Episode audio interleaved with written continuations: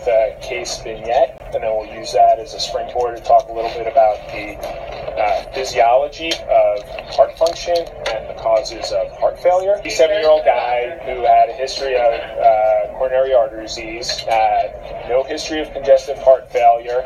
Um, said he had some valvular problem, uh, some minor comorbidities like high blood pressure and diabetes that were well controlled, who came in with shortness of breath very typical symptoms of congestive heart failure. So, uh, from your guys' perspective, when someone comes in with congestive heart failure symptoms, when I say that, what, what symptoms do they have? Swelling, Uh-huh. So, short of breath, right. weight gain.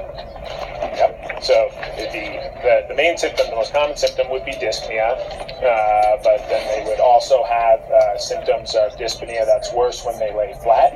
Uh, so they may say that during the uh, nighttime they wake up, so that's paroxysmal nocturnal dyspnea, or just orthopnea, which is laying flat, um, and then uh, uh, weight gain, uh, which would be like pedal edema, sometimes they'll uh, actually complain of uh, congestion in their chest.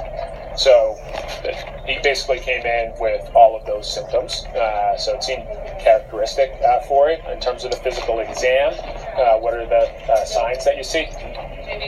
So JVD, JVD and peripheral edema would be the signs of right heart failure, and left heart failure in general is uh, uh, congestion within the chest manifesting as rales and rhonchi. So as far as normal heart function, uh, normal cardiac output is uh, determined by your stroke volume uh, and your rate. And your differential diagnosis of congestive heart failure, and we're speaking mostly of left sided heart failure uh, because that's the one that's clinically most relevant to us, uh, would be abnormalities in rate, abnormalities in stroke volume, which is systolic function and diastolic function, and some sort of structural abnormality that's impeding the heart to flow. So the foundation of this is normal heart rate or normal uh, cardiac output depends on heart rate and stroke volume. So pathologic heart function, uh, so uh, which would cause heart failure, is going to be a rate issue, a cardiac function issue, which is contractility, or some sort of structural lesion. So, uh, long story short, uh, on his exam, he had another finding, which was a uh, crescendo decrescendo murmur uh, heard uh, at the top of the heart. Um, what, what am I describing there?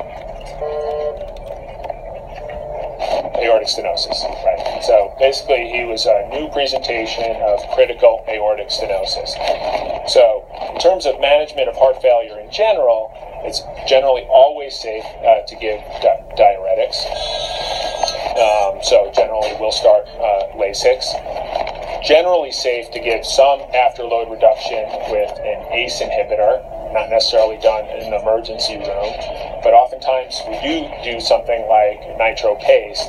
And in a patient with critical AS, who's very preload dependent, when you have a very thick steno- uh, stenotic uh, aorta, uh, they can actually have cardiovascular collapse if you give them uh, nitrates. So the construct there is really that if you have critical AS, you can give diuretics, but really the management is surgical uh, and really nothing else. Uh, he was elderly, had significant comorbidities, uh, so undergoing a total aortic valve replacement would be uh, something that would be extremely dangerous for him.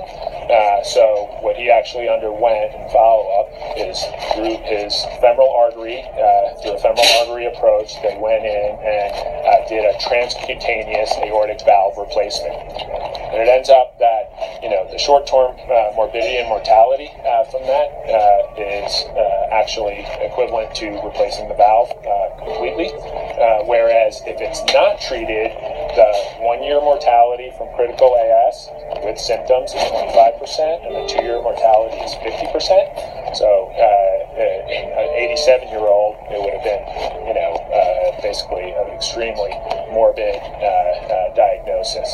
Hopefully, that gives you a little perspective on what we think about when we think about left heart uh, failure, causes of CHF in general, uh, and in his case, it was a structural abnormality abnormality, and you know there wasn't really a, a, mat, a role for medical management. It ended up being a surgical management. Did well.